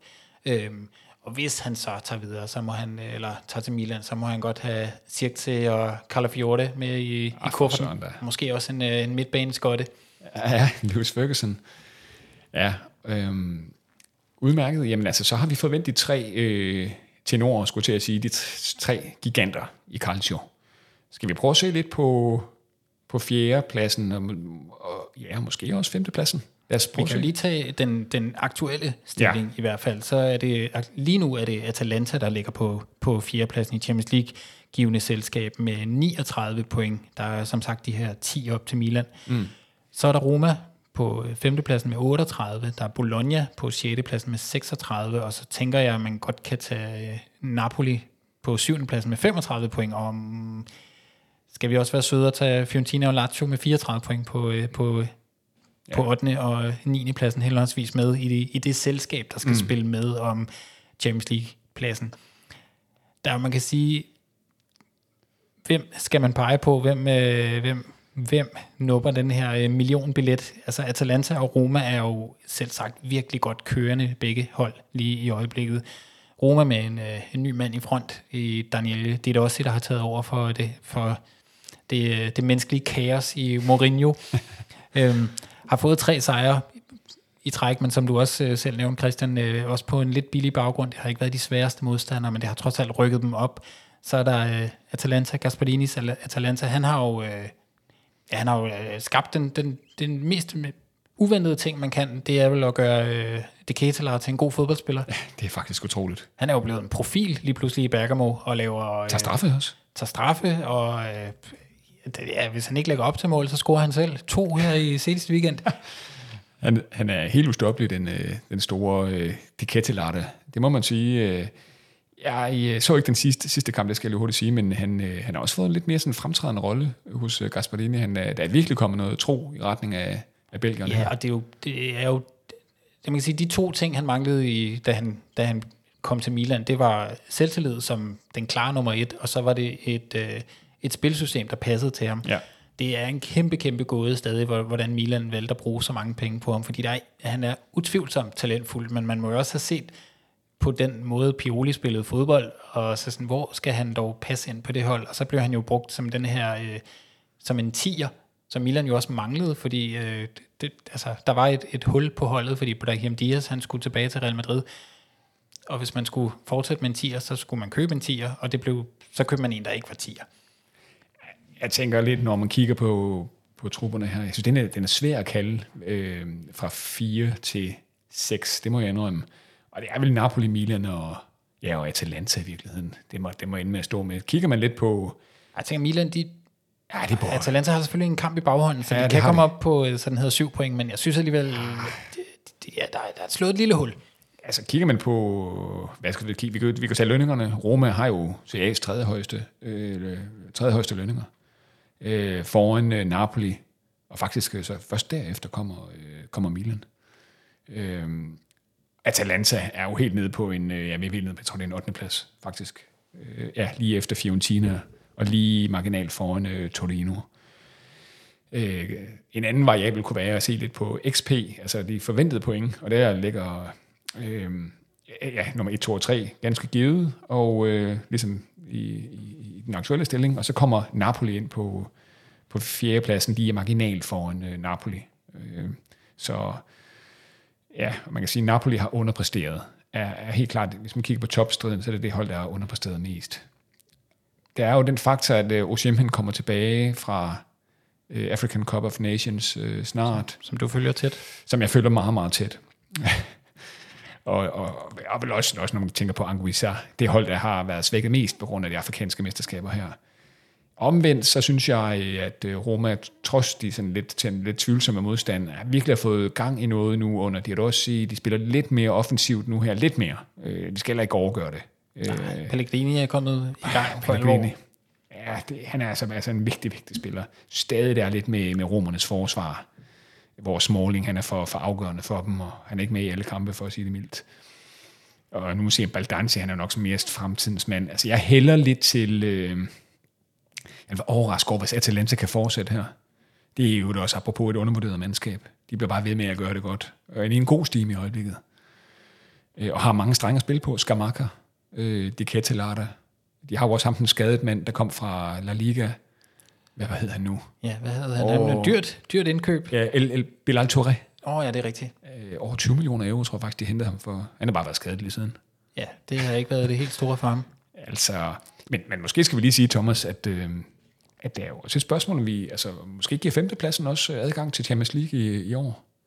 Øh, det er rigtigt. Det er stadig meget uvist. Der er jo simpelthen sådan en øh, koefficient lige nu, øh, og det er jo fordi, at Champions League-formatet udvides øh, fra næste sæson fra, hvad er det nu, 32 til 36 øh, klubber. Og øh, de to, klub, øh, de to øh, ligaer, øh, der ender øverst i den her koefficientliste øh, her, de får en ekstra plads i Champions League. Og som det ser ud lige nu her, det vil så sige efter øh, gruppespillet i øh, Champions League, det var der slutningen af december 2023, jamen der var Italien nummer et.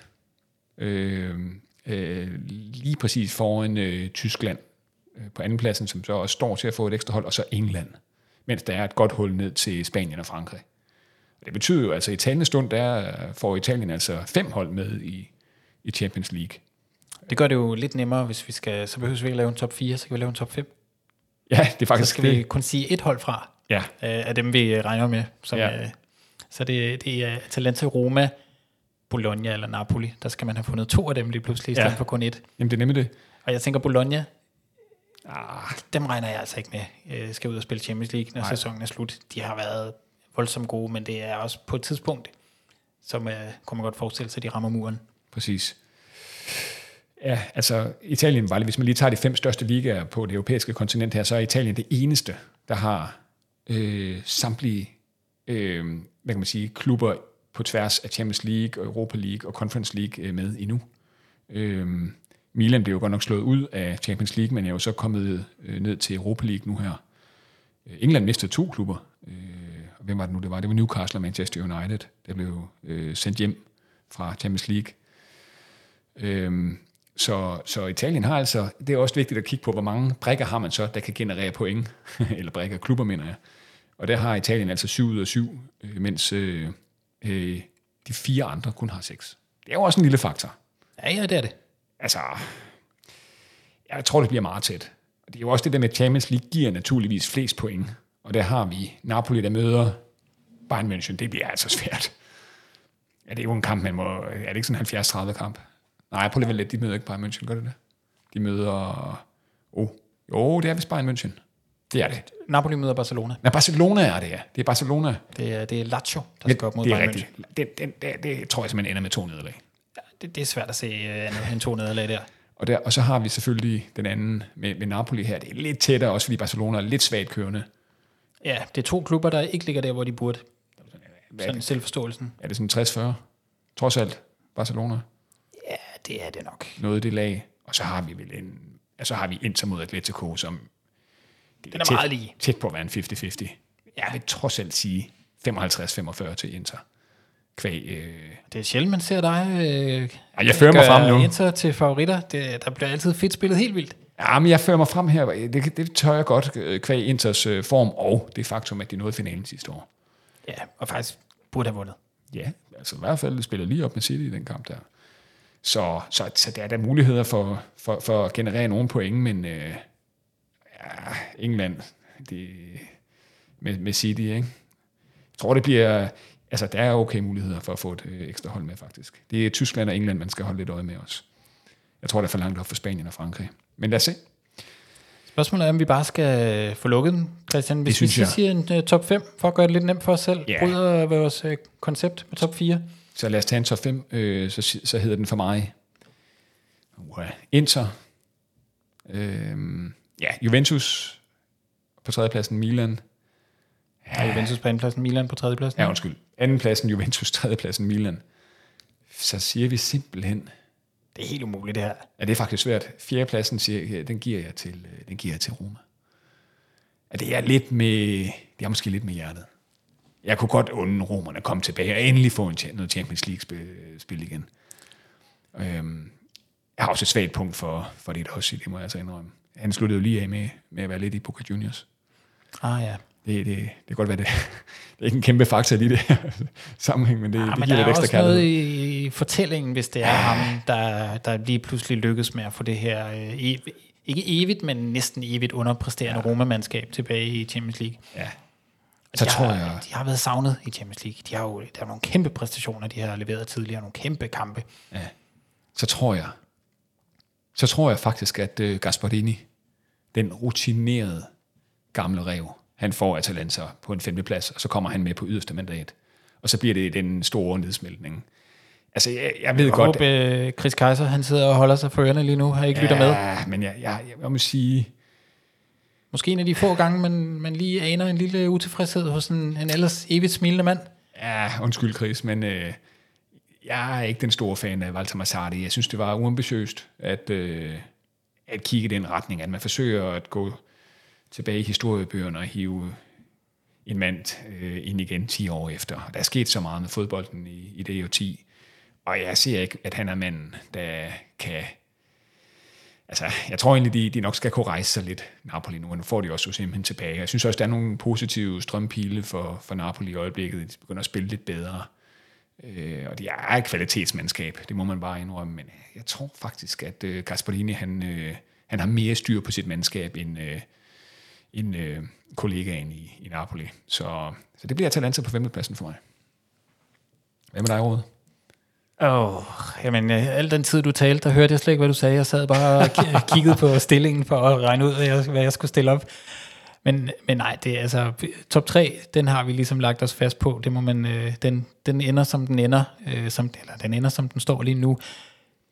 Jeg tror faktisk også, at Napoli ender med at trække det korte, det korteste strå her. Der, der har været for meget rod, og og så er det det her med, at Osimhen også har meldt ud, at det, han efter alt at dømme ikke fortsætter i, i Napoli efter sæsonen, og det er spørgsmål om han har den sådan helt samme sult, når han, øh, når han vender tilbage, måske også lidt træt fra de her afrikanske mesterskaber. Så øh, jeg tror, jeg vil, bare for at gøre det lidt anderledes end dig, så bytter jeg, øh, bytter jeg så lægger jeg Atalanta, hvor de ligger nu, og Roma, hvor de ligger nu. Status, øh, status quo på Atalanta på fjerdepladsen og Roma på femte. Christian, vi er ved at nå til vejs ende her i dagens udsendelse, men der er jo ingen Bajos Pisk uden øh, de faste elementer her til slut, her hvor de fleste lyttere plejer at slukke og komme videre med deres liv. Døse hen. Ja, men vi skal til det. Vi skal have øh, en anbefaling, vi skal have et nyt vedmål, og øh, så skal vi også have en koring. Skal vi sige, at vi starter med, med vedmålet? Ja. Fordi øh, det har jeg jo en kæmpe stor interesse i. Vi ved sidste gang om, hvor mange øh, 1-0 sejre Allegri ville sikre Juventus øh, næste gang, eller inden vi skulle optage i dag. Og du sagde 3, og øh, jeg sagde 2. Ja, og jeg fik hurtigt to. Øhm, altså, det er gået hurtigt op på to. Ja, du havde det lækkert sendt lidt beskeder om, hvor dejligt du havde det. Så, så rigtig godt ud, men øh, du, du, du dummer dig. Så gik de i stå, øh, eller det vil sige, det gjorde de faktisk ikke. De begyndte at vende stort, øh, Juventus, og øh, ja, mit sidste skud i bøssen var jo sådan set, at, øh, at Juventus de skulle vinde 1-0 over Inter. Og det blev præcis øh, det modsatte, 1-0 til øh, Inter. Så, så værsgo, Rode, du, øh, du får en sjældent sejr i vedmålet. Ah, så sjældent Nej, det er faktisk tæt. Jeg tror, jeg tror nok, ja, jeg har vundet de sidste Historisk- tre gange. Historisk, der fører du lige med et mulehår. Er det en eller to? Ja. Finn- Finn Lindstrøm ved det her. Finn Lindstrøm, han har styr på det. Han har lavet en, en opgørelse, opgørelse simpelthen. Ja, præcis. Og tusind tak for det, Finn, i øvrigt. Øh, Men ja, det, det varmer. Det er dejligt at have koppen tilbage Ja. at drikke af. ja, men øh, pas nu godt på den for Søren der. Ja, det skal jeg gøre. Vi skal have et nyt øh, vedmål, og vi talte lidt om, at vi skulle vide om øh, de italienske holds skæbne i Champions League. Det har også lidt været temaet her for, for podcasten i dag. Der er tre opgør. Øh, der er de, tre opgør i alt, og så er der en, øh, en hjemmekamp og en udekamp i alle tilfælde. Hvor mange samlede sejre bliver det til for de italienske hold, skal vi øh, have vedet om. Der er, øh, som sagt, vi har lige været igennem dem, der er Lazio, Bayern München i det ene opgør, der er Inter, Atletico Madrid i det andet, og så er det tredje, det her Napoli, Barcelona. Christian, øh, vil du ligge for land med en, øh, en hård serv? Ja. En hård serv. Seks kampe i alt. Hvor mange sejre? Hvor mange sejre i alt? Ja. Jamen altså, lad os tage Lazio. Jeg tror ikke, de kan vinde over Bayern i nogle af kampene. Det må jeg indrømme. Jeg tror, det er for stor en mundfuld. Ganske enkelt. Og øh, så har vi Napoli. Det er faktisk den svære, synes jeg. Den helt svære. Kan Napoli vinde over? Men det tror jeg faktisk godt, de kan. Hjemme på øh, de, Stadio Diego Armando Maradona. Inter mod Atletico. Høj, den er tæt. Jeg siger to italienske sejre. Der bliver en sejr til Napoli, og der bliver en sejr til Inter. Det er øh, meget surt for mig, der havde var noget, noget frem, frem til præcis det samme. Så øh, jeg kommer til at gå den, øh, den helt den slagende vej, den deprimerende vej. Nej, den, øh, med sige en sejr, og det bliver, det bliver Inter, der slår øh, Atletico, og formentlig med 1-0 på hjemmebane. Og det kommer måske til at betyde, at Serie A kun får fire hold øh, med øh, i Champions League næste sæson. Det kunne det meget vel betyde. Ej, det er, altså- det er et, et kedeligt bud, jeg kommer med. Det Ja, men det er okay, noget det er okay. Sort mascara under øjnene og My Chemical Romance på, øh, på, på anlægget. Det er lang tid siden, jeg har hørt My Chemical Romance. Ja, der skal man også langt tilbage. Du har altså også lige haft lidt emo, har du det tidligere? Og det, øh, jeg har noget god emo i mig. Ja, men jeg tænkte også tidligere sådan en ung rode, øh, sådan sluttet midt 20'erne måske. Ja, havde også en lidt sådan halv langhåret periode i, mm. i gymnasiet, hvor jeg godt kunne lide den slags. Men faktisk aldrig rigtig uh, My Chemical Romance. Nej. Jeg havde faktisk også, jeg var faktisk lidt for gammel til at, til at se sådan ud, men, øh, men, men jeg havde sådan en med partisaner og tørklæde og, og langt, langt hår og, og, og en kasket Jeg ville blive tynd på toppen også, og så ud på Grøn Festival. Ej, Eller Grøn Koncert. Det var et sløjt udtryk. Var det inden du mødte Stine? Eller hvad, Det var altså, faktisk lige præcis i den periode der. Hun slår til, hvor øh, aktien er allerlavest. Nej, jeg var helt nede der. Jeg var AP Møller Mærsk øh, i aktier. Øh, helt nede ved. Nå, men hun så talentet, det må man sige. Det er jo faktisk flot. Det er jo flot at se, hvad, diamant. hvad det kunne udvikle sig, kunne udvikle sig til. Ja, det er det, til, ja, hun fandt en Terracciano.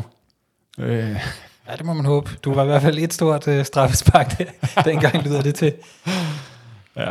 Men øh, ja, vedmålet er på plads med en øh, deprimerende øh, 2-1 ja. til, til vores. Vi skal også have en anbefaling, Christian. Jeg ved, Ja. du har fundet noget, som, øh, som jeg er meget enig med dig i. Ah, det er altså lækkert, det her. Det, øh, det, det skal man unde sig selv.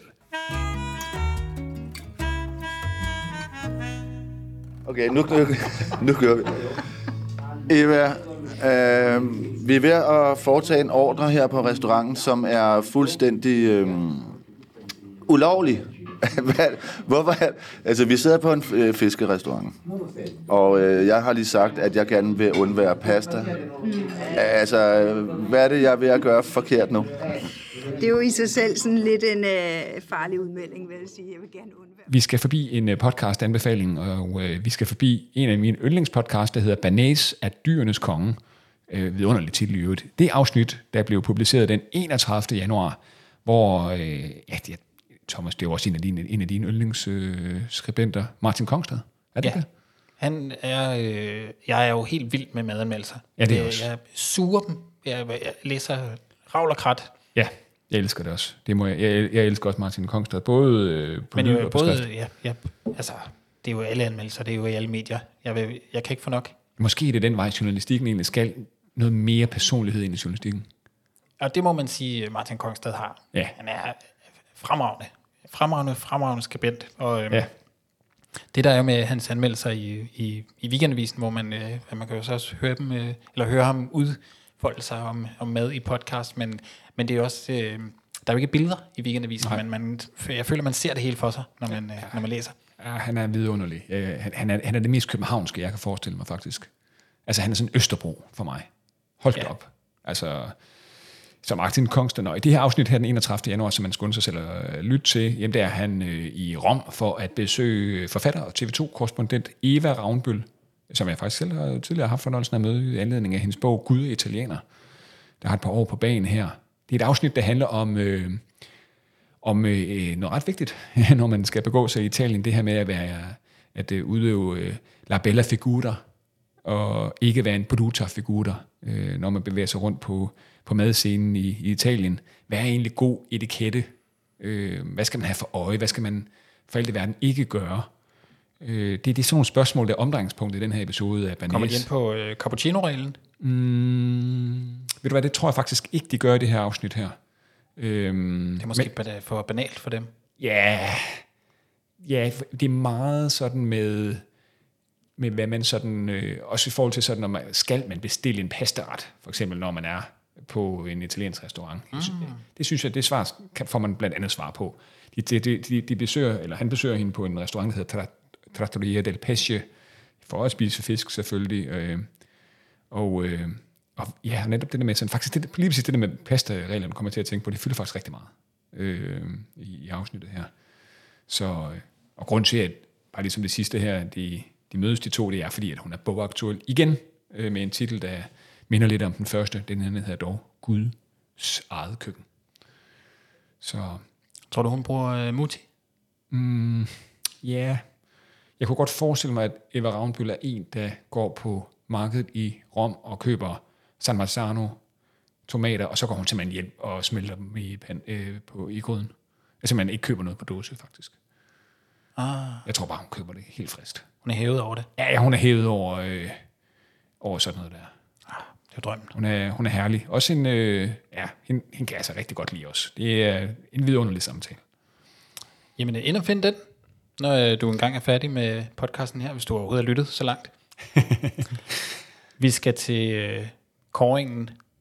Hvis der er en, der har fået Bajos pris Ja. ja. mange gange, så er det Mourinho. Og øh, nu er det slut. Og det slutter her. Han er ude, han er færdig. Men så er det jo godt, der er en øh, aftager i Daniele. Det er da også Hvor mange tror du egentlig, han nåede op på? Øh. Jamen, han er jo over halvdelen af gangene. Ja, jeg føler, vi har bare givet ham, givet ham den fast. Blev han egentlig ikke ansat omkring samme tidspunkt, som Bartos Pisk øh, blev undfanget tilbage i 1900, og, eller nej, ej, okay, rolig, øh, 20, øh, Nu har han øh, det, tre sæsoner. ja, yeah. Vi er jo i sæson 3 her. Jeg er jo sæson 3, vi fylder. Vi er faktisk ved at... Hold da op. Jeg tror faktisk, vi nærmer os tre år. Ej, det er vores tredje sæson, vi er i gang med. Sådan er det. Ja. Øhm, jeg vil sige, øh, jeg har en i tankerne rådet. Vi har været forbi ham lidt. Altså, jeg har også lige afsløret det. Ja, men øh, okay. Men bare, bare kom med dem. Jeg, jeg, jeg, kom med ham. Jeg, jeg er sikker på, at der er mange, der sidder spændt. Ej, men øh, altså, okay, du har sagt, det var Danielle, det du også siger. Ja, okay. Jeg tror lige, jeg zoomede lidt ud. Øhm, Kapitan Fatulo, som han blev kaldt. Øh, fremtidens kaptajn efter Totti, den evige løjtnant. Eller løjtnant, det lød lidt- just det der. Øhm, og øh, ja, man kan bare stadig se, at han har, øh, han har ilden i øjnene, øjnene derude, øh, den gode Daniel Dedossi. Nåede næsten 500 kampe for, for Roma i øvrigt. Øh, har ingen øh, nederlag eller uafgjorte på sit øh, CV som, øh, som Roma-træner. Men okay, det er, som vi også var inde på, altså over Verona Salernitana og seneste kaldet her. Den helt store test for Daniel De Rossi kommer i weekenden mod øh, Inter, som vi jo har spået som vinderne af Serie A i den her sæson her. Så øh, hvad tænker du, Rode? Er der, var, der nogen, var der nogen rivaler? til prisen? Ja. Nej, det var det ikke. Ikke rigtig vel? Nej, den var helt sikkert. Ved du, hvad, hvis øh, den danske Wikipedia har ret, ved du, hvor gammel øh, det også er? Ja, det ved jeg. Og jeg, jeg må sige, det gjorde ondt, da jeg så det. Øh, Jeg har lige fået en lille øh, mavepuster herovre. Jamen, det, er jo, ja, det var jo også derfor, jeg, jeg, jeg, jeg, jeg, jeg, jeg kan faktisk sige, det var derfor, at jeg, jeg kom til at ikke lytte, lytte særlig godt efter lige før, fordi han er simpelthen født i det, som jeg husker det, i det herrens år 1983. Han er lige øh, en årgang yngre end os. Ja, det er jo 82, så december 82, ja, januar 82. Det er, det er voldsomt, jeg synes faktisk, han ser ældre ud. Ja, men der er jo, jeg ved, øh, hvis vi lige tager en lille bitte detur på den, du er- så... Øh, Du har rystet et år, kan jeg se. Jamen, det er jeg. Men øh, jeg mener, at jeg har læst, øh, jeg har læst øh, en del Knavsgaard, Ja, det har du. og han har øh, faktisk også skrevet en øh, fodboldbog, øh, som hedder Hjemme Ude, eller Ude Hjemme, Ja, nu er jeg er lidt i tvivl, øh, sammen med en, en, en, en journalist. Og der taler de om det her med fodboldspillers alder, hvor lige meget hvor gammel man er, mener jeg, de, de når frem til, så føler man altid, at fodboldspillere er ældre. Ja. Altså det er sådan, og sådan tror jeg altid, jeg har haft det, når jeg kigger på en, altså nærmest selv øh, en FC Nordsjælland opstilling, så føler man sådan, når man spiller i Superligaen, så må de være ældre end en. Ja. Men vi må jo også, du og jeg, årgang 82, erkende, at øh, Du kan det er lige før, da, da Zlatan stoppede, så var der ikke flere øh, professionelle fodboldspillere på, på så højt niveau, som var ældre end os. Ej, jeg, jeg, jeg klyngede mig virkelig også til Buffon i lang tid. Åh oh, ja, det er rigtigt. Det, det, det må jeg sige. øh, Men du kunne være, altså det, det kunne jeg jo sådan set også, øh, være far til, ja, til øh, Terracciano for eksempel, og Baldanzi. Det er jo 20 år. Ja, Ej, det er jo, det er jo grotesk at tænke på. Det kan jeg ikke ja lide, det, det er, ja, det er også, men det er også, hvad man, så sidder man, når man ser, øh, nu, nu kommer vi lidt langt væk fra det, det bliver lidt øh, emo her til sidst. Ja, men, jamen, jamen, jamen, vi man- rystede, altså. når man ser det også i, være yngre end en selv, så er man sådan, okay, jeg kunne have været Roma-træner. Ja, men du er god i manager. Ja, ja, jeg er da meget fin managerspiller. Hvad, hvad, hvad er dit hold i øjeblikket? Øh, jeg downloadede først lige det, det nyeste manager, så, og hver gang jeg får et nyt managerspil, så starter jeg altid lige med Milan, så jeg, Ah, okay. jeg kan gøre det ved truppen, jeg gerne vil. Og så når det første mesterskab er i hus, og måske også en Champions League, så finder jeg altid øh, en eller anden bundklub. Oh. Seneste Bari, selvfølgelig. Ja, ja hanerne. Ja. Men øh, ja, vi kunne have været, Ja. øh, vi kunne have været Roma-træner. Det kunne vi. Øh, I stedet for, så blev vi noget andet. Det må jeg sige. Han har måske ikke en podcast. Nej, det har han selvfølgelig ikke. Det var et et så. Cause han har sikkert en. Det har han nok. Ja, skal vi bare, øh, skal vi bare lige hænge lidt med mulen og så øh, sige ja. tak for... Øh, nej, tusind tak, fordi ja. øh, I lytter med så langt, og øh, tak til vores øh, partner, det italienske køkken, som, øh, som hjælper på, øh, så vi ikke går i minus. Ja, og husk øh, koden øh, BAGIO, så får I 15% rabat. Og så skal jeg også lige sige, øh, det er faktisk ikke noget, vi har talt om, øh, Rode. Øh, vi får ikke jeres aldeles gode spørgsmål med i den her episode, men jeg har tænkt på, om vi ikke skulle lave en lille special her om ja, det ved jeg ikke, en uges tid eller noget af den stil, hvor jeg kan gå ind og svare på nogle af, af spørgsmålene. Så det er noget, vi ikke i den her omgang her. Der var noget logistik i vejen. Øh, det var ellers planen, at vi vil tage spørgsmålet med, men det kigger vi på lidt senere. Ja. Men det sagt, så skal vi øh, ud i mørket, Ja. ud på cyklerne. Jeg skal, jeg skal hjem til Jylland. Nej, du skal hele vejen til Ry. Ja, det skal jeg.